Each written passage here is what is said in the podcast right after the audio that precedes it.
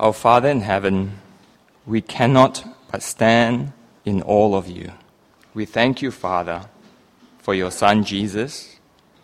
We thank you that Jesus is the living one who died and came to life. Jesus is Almighty Lord who was and is to come. And we thank you, Father, that our risen Lord is now in our midst. He holds the churches, his churches in his right hand. He walks amongst us. He knows each one of us very well. And Father, we thank you for the promises that he has given to us in the book of Revelation. We thank you that he promises that those who stand firm to the very end, he will grant to eat the tree of life. Those who stand to the very end will not be hurt by the second death. And those who stand to the very end will be given the authority over the nations, and he will rule with an iron rod.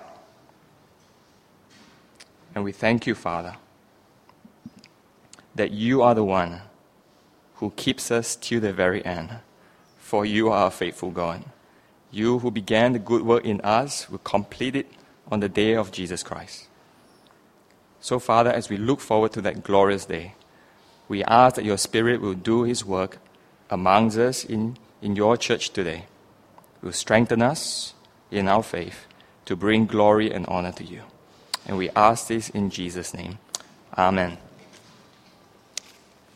Well, the book of Revelation, we'll be looking at it uh, over the next four months indeed. It's a book that has made some afraid, some excited, and some just remain silent and indifferent. Over the years, I think each of us has been exposed to different ideas related to Revelation. Some grew up with the Left Behind series.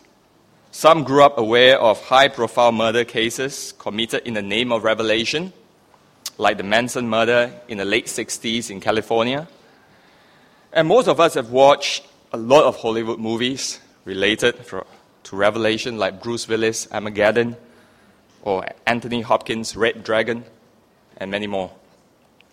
Over the next four months, we will be looking at the book of Revelation itself to learn for ourselves what Revelation is really all about. We read it for ourselves. This morning, at the beginning of this long journey, I want to begin by giving you some indications of what you and I can expect from this journey. So, just five brief points. Firstly, you need to expect to learn a new language. Most of us are very familiar and comfortable with reading and reflecting on parts of the Bible that is written in the form of narrative or in the form of letters. We like them, isn't it? And we are very good at it. But not many of us that I know, you might prove me wrong, are used to reflecting our Christian life, day to day living, in terms of a ten horned, seven headed beast. Why? At one level, this is really a language problem.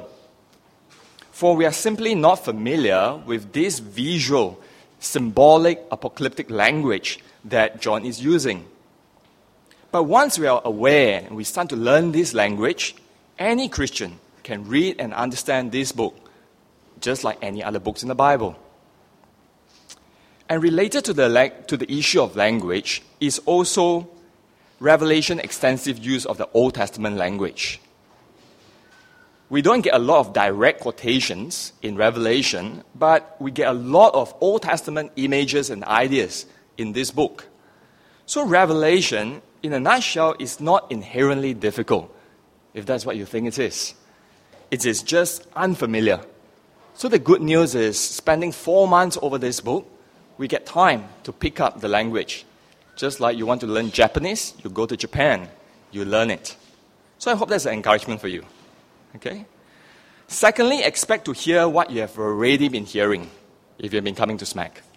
Expect to hear things that you have already heard before. Revelation is essentially the gospel of Jesus Christ in a different packaging. At the heart of Revelation is John skillfully using apocalyptic language to retell the central paradox of the gospel. That is, the victory of God was the humiliation and death of his son. The lion assumes the meekness of the lamb and dies in order to overcome. And that sounds familiar to all of us who have been listening to the gospel, isn't it? Thirdly, in Revelation, you have to expect to choose sides. You see, the key player in Revelation is a slaughtered lamb who conquers the forces of evil and death through humility, selflessness, and sacrifice. So, Revelation paints the lamb's death as a cosmic battle against the evil. It paints for us a war picture. The battle lines are drawn very clearly in Revelation between the forces of good and the forces of evil. So, as a reader, you and I cannot remain neutral for very long as we read Revelation. The stakes are very high. It concerns the destiny of this universe, and therefore concerns your destiny and my destiny. And therefore, as we read it, you find yourself being forced to choose sides. And Revelation will be very confrontational about that. Fourthly, expect to see the world completely differently. What Revelation does is that it reveals to us God's vantage point of this world that we engage in every day, regardless of what we do and where we are. It puts it against a transcendent reality of what God has done and continues to do in the gospel. Revelation doesn't bring us away from the here and now and bring us somewhere else. It remains us here, but it reframes our perspective. It gives us glasses of how we interpret and understand our present experience. So, inevitably, we will have to reshape our lifestyle and our life goals in light of what we now learn is the reality, the complete reality of life that Revelation will show us. Fifthly and lastly, do expect to be strengthened in your faith to stand firm as Christians. Revelation will open our eyes to see our personal and our local church struggle in light of a larger spiritual struggle, spiritual battle that's happening out there, which God has won and is battling in Christ. It is a bit like fighting guerrilla warfare. If you are in the village alone by yourself and you are fighting, the few guerrillas out there, you find it hard. But when you receive a news that the opposition and the enemy's headquarters is shot down, they are dead, the enemies are retreating, you have more motivation and you know how to fight better because you know the war is gone and now you're in a sure win battle. That's what Revelation would do. Well, with that extended re- uh, introduction, let us begin with Revelation chapter 1.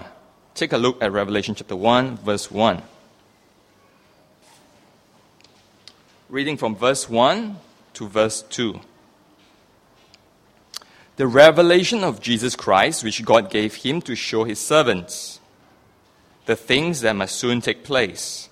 He made it known by sending his angel to his servant John, who bore witness to the word of God and to the testimony of Christ Jesus, even to all that he saw. The very first word in this book, did you notice? What is that? It sets out to inform us clearly what this book is about. So you must pay attention to what that word is. It is the word revelation. It is a revelation. It makes it very clear. It comes from the Greek word apocalypsis. The word simply means uncovering or unveiling something that was once hidden. And that is why the English he has it translated revelation, because the purpose of this book is to reveal. And that contradicts many teachers who have been teaching Revelation as if that it is a book that is mysterious and cryptic and only certain people can understand, isn't it? It is not. It is written by God to reveal, reveal to us so that we can know, so that we can understand. Now, what do we need for something that is hidden to be revealed? Well, we need a revealer, someone to reveal it to us. So, who is the one that is revealing here in Revelation? Verse 1 says, This is a revelation of, that is, this a revelation belonging to Jesus Christ, which God gave him. God gave him to show his servants. He made it known by sending his angel to John. That is, God gave this revelation to Jesus to possess. And in turn, Jesus made it known through an angel to John, who in turn shows it to his readers, you and me. So God is the one who is ultimately revealing here. God of the universe is revealing something to you and me through this book. And we can expect him to be very clear, isn't it? For he's God. And what is the content of this revelation? What is he revealing? Well, it concerns the things that must soon take place. It concerns the things that must soon take place, right? Now, which of these words here do you think is the emphasis? Most revelation experts or enthusiasts would say that it is the word soon. It is the things that must soon take place. So they will try to match events and characters in Revelation with events and characters of their time. Soon for you and me is 2016, and we'll find out what are the things that must soon take place, according to book of Revelation. But you live in the 18th century, your soon will be different. So I think the emphasis is not on soon. The emphasis is on must. Revelation reveals to us things that must soon take place. That is, God is saying here, in Jesus, his long prophesied Messiah has come, he has died for the sins of the world, he has been raised from the dead, ascended into heaven, and he's now seated on God's right hand. Well, now that all that has happened, what are the things that must next take place? What is next in God's salvation program? There is, in this short period between Jesus' ascension and his return, what are the kind of things that believers like you and me can expect to take place? How will this period look like? Okay? Well, now that we know what this book is, what it is about, and who is it from, in verse 3, John makes a logical conclusion for us of what we should do with such a book. Verse 3 says, Blessed is the one who reads aloud the words of this prophecy, and blessed are those who hear and who keep what is written in it, for the time is near. Well, we are to read it aloud, that is to teach it and to proclaim it. We are to listen to it, but not just to listen, but to take it to heart and to act upon it. And as a result, we will find blessing, that is, we will find happiness. But the question is, why? Why would anyone find happiness and blessing simply by reading and listening to this book? How could that be? Well, we have just seen the answer to it earlier, what this book is about. In this book, God is revealing how world history, the history that you and I are still living in, how world history will be played out as a result of what he has already done on the cross. He's showing the readers how that one defining moment in history, the cross of Christ, when his son died the humiliating death on the cross, has shaped and will shape the rest of history. So blessed are you who know this and take it seriously. Those of us who gamble or used to gamble in soccer will understand this. Imagine knowing the result of the soccer match before it begins. You are sure to win. But just that in Revelation, your bet is not a few dollars. Your bet is your whole life. Now that you know how the result is going to be, you can throw in your whole life and bet your whole life on it because you know the winning side already. Verse 4 continues then to tell us more about this revelation from God. To John, John to the seven churches that are in Asia. We see here that this revelation eventually took the final form of a letter, a letter written by John to the seven churches in Asia. We know that there are more than seven churches in that part of the world during that time, more than ten, in fact. So, why seven? Well, the expression seven here is rather a way of describing the total number of churches that are there. A complete number of churches, referring to all of them. So the letter that we're reading in, in Revelation is rather a circular, general letter that's being circulated around all the churches, to all the Christian groups, who are being persecuted and are now struggling in their faith. Yeah?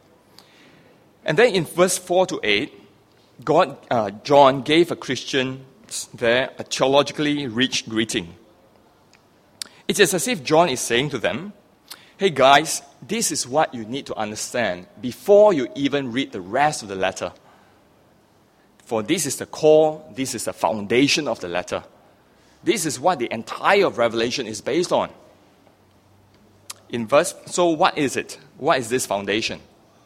Well, in a nutshell, it is the gospel.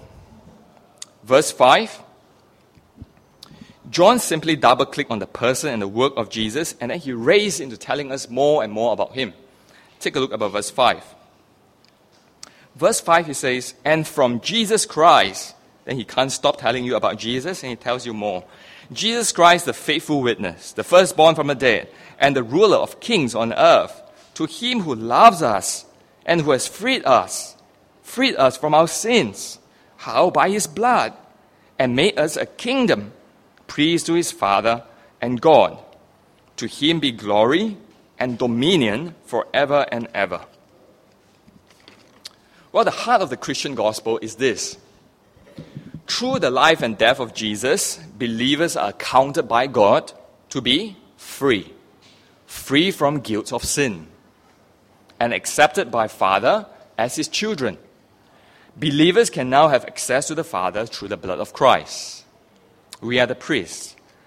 Revelation is all about the loving God gathering for himself a people, a kingdom of priests, which we are now part of. And then verse 7 goes on to explain further how God achieves that. Verse 7 Behold, he is coming with the clouds, and every eye will see him, even those who pierced him and all tribes of the earth will wail on account of him. Well, when you read this, you might not know what is the picture about. Some of us do, some of us don't. Well, this picture is really from the Old Testament. Again, I say that it is your unfamiliarity with the languages that you do not know what this is about. These are Old Testament images from Daniel 7 and Zechariah 12. So if you can take that down, you can read Daniel 7 and Zechariah 12 back home and read Revelation again, and that will make sense. Daniel 7 depicts for us a conquering king and a judge. Zechariah 12 depicts for us one who is pierced to death. John is saying both of this picture depicts the same person. That is, in Jesus, God's promised conquering king who conquers through being pierced has arrived. So, John wants his readers to understand that something dramatic of unparalleled cosmic significance has happened in human history. Jesus Christ has come and bore witness to God. He became the firstborn from the dead, that is, God vindicated and resurrected him from the, from the dead. And Christ, whom they saw, suffered and killed and was crucified, has now become the ruling king of the universe. He is now the big boss of the universe. It is a bit like you working in a company and all of a sudden in the morning you receive an announcement, maybe through letter or maybe through the PA system. Ladies and gentlemen, we have now a change of management from this morning onwards. So and so is no longer the boss. The next boss is X and X. From now onwards, he is your boss. But the moment that we walk out of this hall, it doesn't seem like that, isn't it? It doesn't look like that at all. It doesn't look like Jesus is the boss. It doesn't look like he's the big boss of the universe. It doesn't even look like he's the boss of Malaysia. Not at all. But when Jesus the Lamb is being revealed as the lion, Revelation says, the tribes of the earth will wail. The day when the lion, when the lamb become, not become, revealed as the lion, the tribes of the earth will all wail, and that day will come because the lamb has already become the lion. He has conquered death, but just can't be seen now. Now, in verse 9 to 20, in verse 9 to 20, John reports further about the revelation that he receives. We learn that John is now on an island And this island is called Patmos, and it's very likely a prison island. He's there because, like all the Christians that he was writing to, he's being persecuted for the faith. Verse 9 says he was on Patmos on the account of teaching the will of God. And for testifying about Jesus, there's a cost to him telling people about Jesus, that he rules. He's in prison for it. And then from verse 12 onwards, Jesus te- John tells us of the vision that he saw. Verse 12, take a look. Then I turned to see the voice that was speaking to me, and on turning, I saw seven golden lampstands. And in the midst of the lampstands, one like the Son of Man. Well, who did, Jesus, who did John see? Basically, John saw Jesus. The Son of Man is Jesus. He's the Son of Man that was prophesied in Daniel 7 and was fulfilled by Jesus when he came. And then what happened to John when he saw Jesus? Verse 17. When I saw him, I fell at his feet as though dead. Are you surprised by that? Why did John fall to his feet as though dead when he saw Jesus? Well, take a look at the vision for ourselves. What did he see? In verse 13, he says, In the midst of the lampstands, one like a son of man, clothed with long robe and with a golden sash around his chest. And his hairs of his head were white with wool, as white as snow. His eyes were like flame of fire.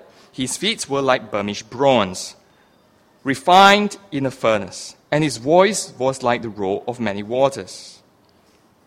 In his right hand he held seven stars. From his mouth came a sharp two edged sword and his face was like a sun shining in full strength. Basically, John was overwhelmed by the majesty of this figure, sheer majesty of this figure. Confronted with the glorious Jesus, John realized that there is a big gap, a big gulf between himself and the reigning Christ. He despaired at his own sinfulness. He saw his unworthiness before the Lord of the universe, the reigning King. And how did Jesus respond to him as he fell, fell, uh, fell face down? Verse 17 says, Be, he said. And he laid his right hand, that is Jesus, laid his right hand on me, saying, Fear not, I am the first and the last and the living one. I die, and behold, I'm alive forevermore, and I have the keys of death and Hades. John was comforted and restored because he was reminded that the holy and glorious and seemingly unapproachable Jesus who loves him is one who loves him and is one who died for him.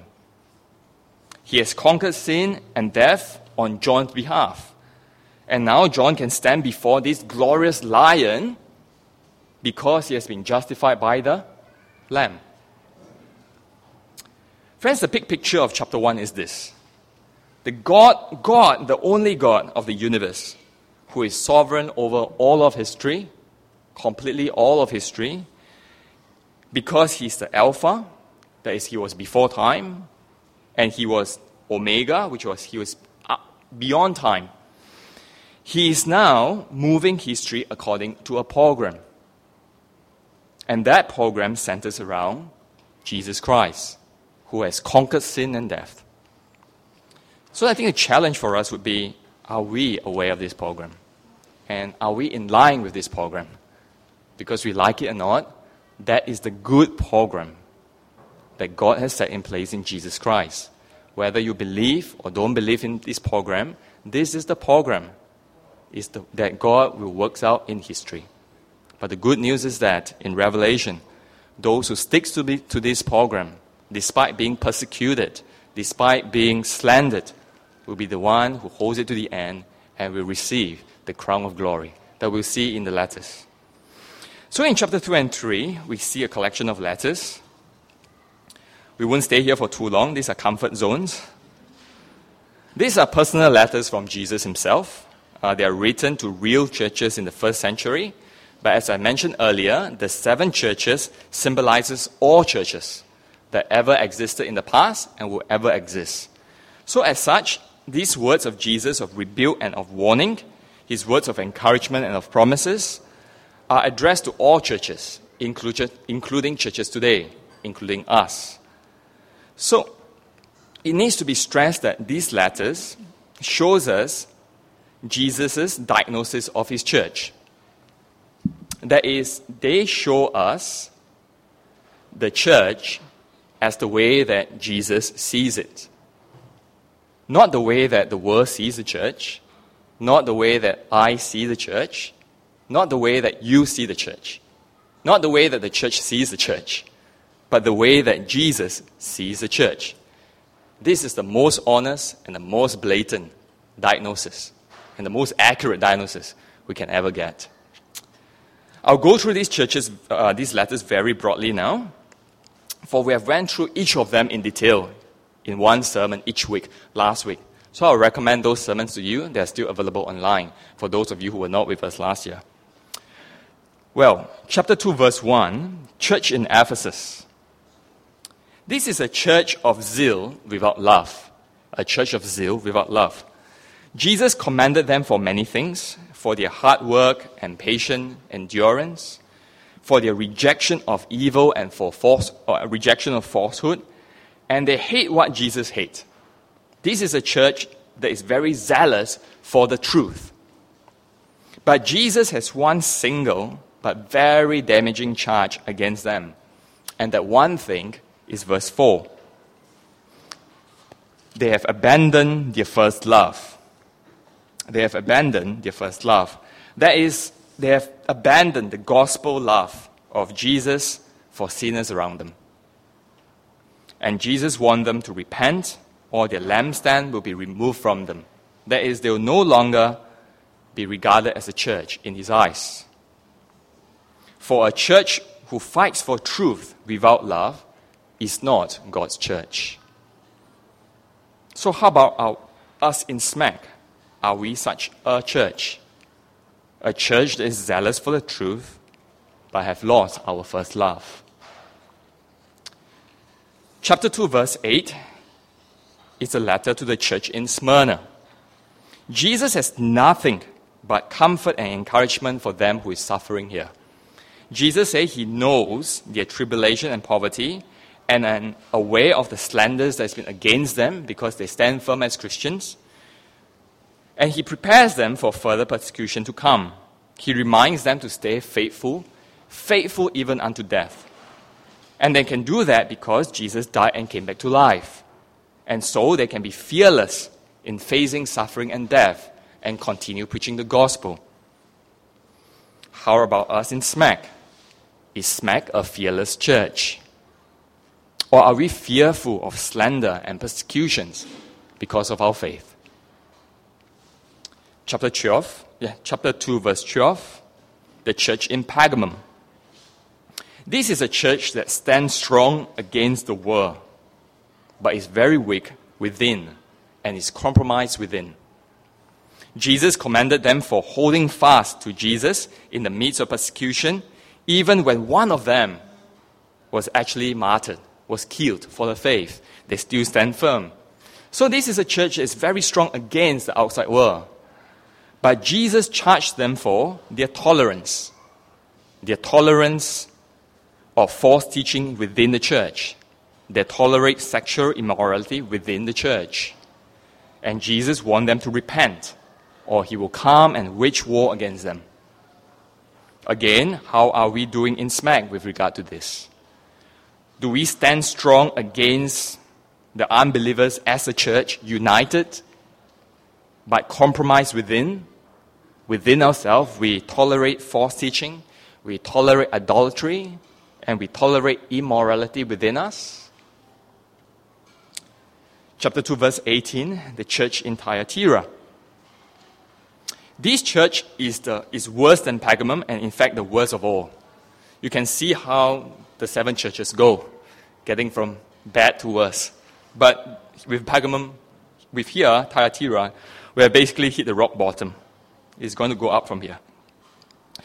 Jesus, Jesus commended them for their patience, endurance, for their works, for their love, for their faith, and for their service.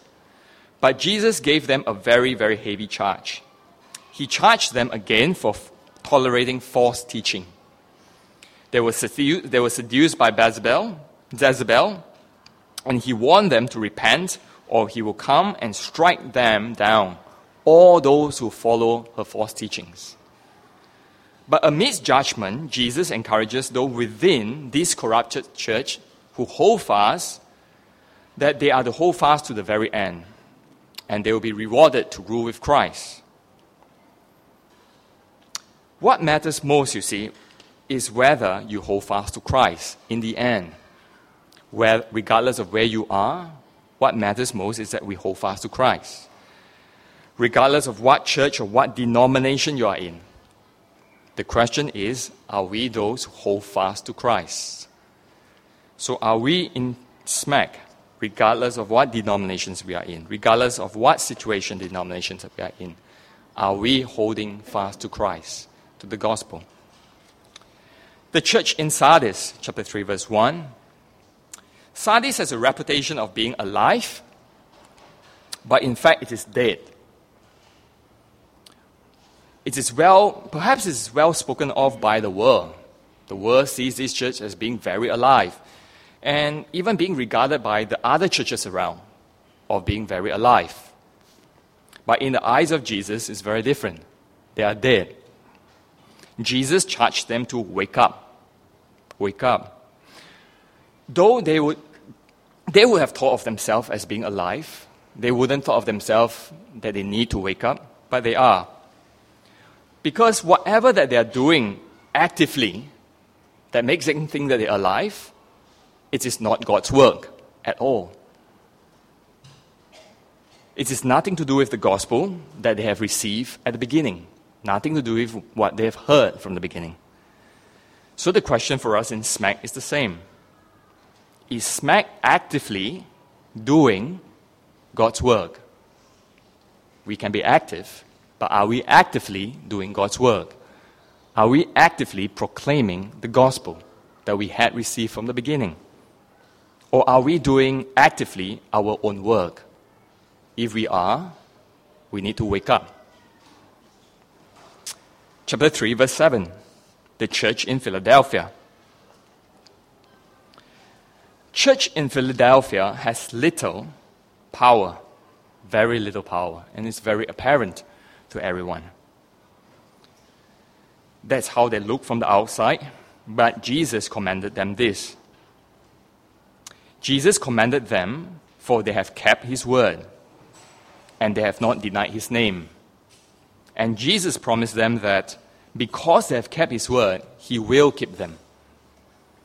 So, SMAC, are we holding fast to the word of Christ? The emphasis here, I think, is the word of Christ? Do we treasure God's word? Do we take it to heart? Are we ashamed of Him? Are we ashamed of His word? Are we ashamed of Him before the world? Or do we fearlessly testify about Him and about His word? If we are not, then we need to heed the warning to Philadelphia. The last church, the church in Laodicea, 314. Let me read that. And to the angel of the church in Laodicea write the words of the, of the Amen, Amen, the faithful and true witness, the beginning of God's creation. I know your works, you are neither hot nor cold. Would that you, would that you either cold or hot. So because you are lukewarm and neither hot nor cold, I will spit you out of my mouth. For you say, I'm rich, I have prospered, I need nothing but realizing that you, not realizing that you are wretched, pitiable, poor, blind, and naked. I counsel you to buy from me gold refined by fire, so that you may be rich, and white garments, so that you may clothe yourself, and the shame of your nakedness may not be seen, and salve to anoint your eyes, so that you may see. Those whom I love, I reprove and discipline. So be zealous and repent. Behold, I stand at the door and knock. If anyone hears my voice and opens the door, I will come in to him and eat with him, and he with me. The one who conquers, I will grant him to sit with me on my throne, as I also conquered and sat down with my Father on his throne. He who has an ear, let him hear what the Spirit says to the churches. The church in Laodicea, Jesus will spit them out of his mouth.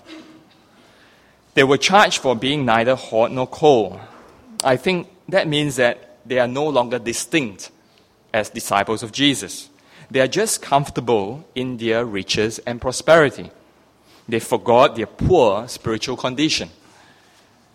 They were self sufficient. They were mediocre disciples of Jesus. So Jesus warned them that he is standing at the door and asked them to be zealous and repent quick. So for us in SMAC, Jesus promised that he will come and have fellowship with us, and that's the promise that he gave to the Laodiceans. We are to be zealous in the gospel for the gospel.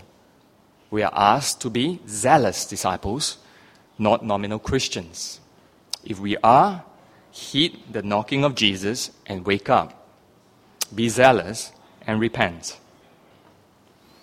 Let me end with a story that I read about the book of Revelation.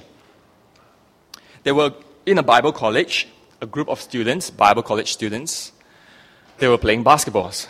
And after they finished, they walked down the aisles and they saw a janitor cleaning. And this janitor was reading the Bible. And they went over to help this janitor and asked, Hey, what are you reading from the Bible? And janitor says, I'm reading the book of Revelation. And they thought to themselves, Whoa, let me let us go and help this poor soul to understand Revelation. So they went there and asked, Hey, Wow, you are reading Revelation. Uh, do you understand Revelation? And the janitor answered, Yeah, it's a simple message, isn't it? So, why is it? The message is Jesus is going to win. God wins, and Jesus is going to win.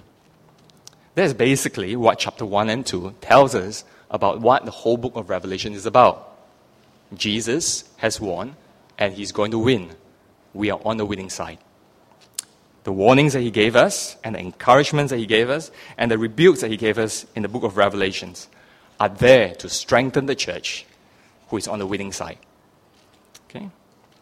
Let me read to you from Revelation 11, which, in my opinion, at this stage of studying Revelation, is what the whole of Revelation is about. Chapter 11, verse 15, and I'll end there.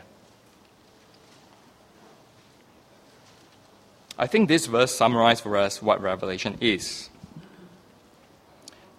Then the seventh angel blew his trumpet, and there were loud voices in heaven saying, The kingdom of the world has become the kingdom of the Lord and of his Christ, and he shall reign forever and ever. Believe in that. Believe in that. The kingdom of the world has become the kingdom of the Lord and of his Christ. And that is a reality that extends from the day that Jesus Christ and rose again up to this very day. He is still the Lord who will rule over the earth.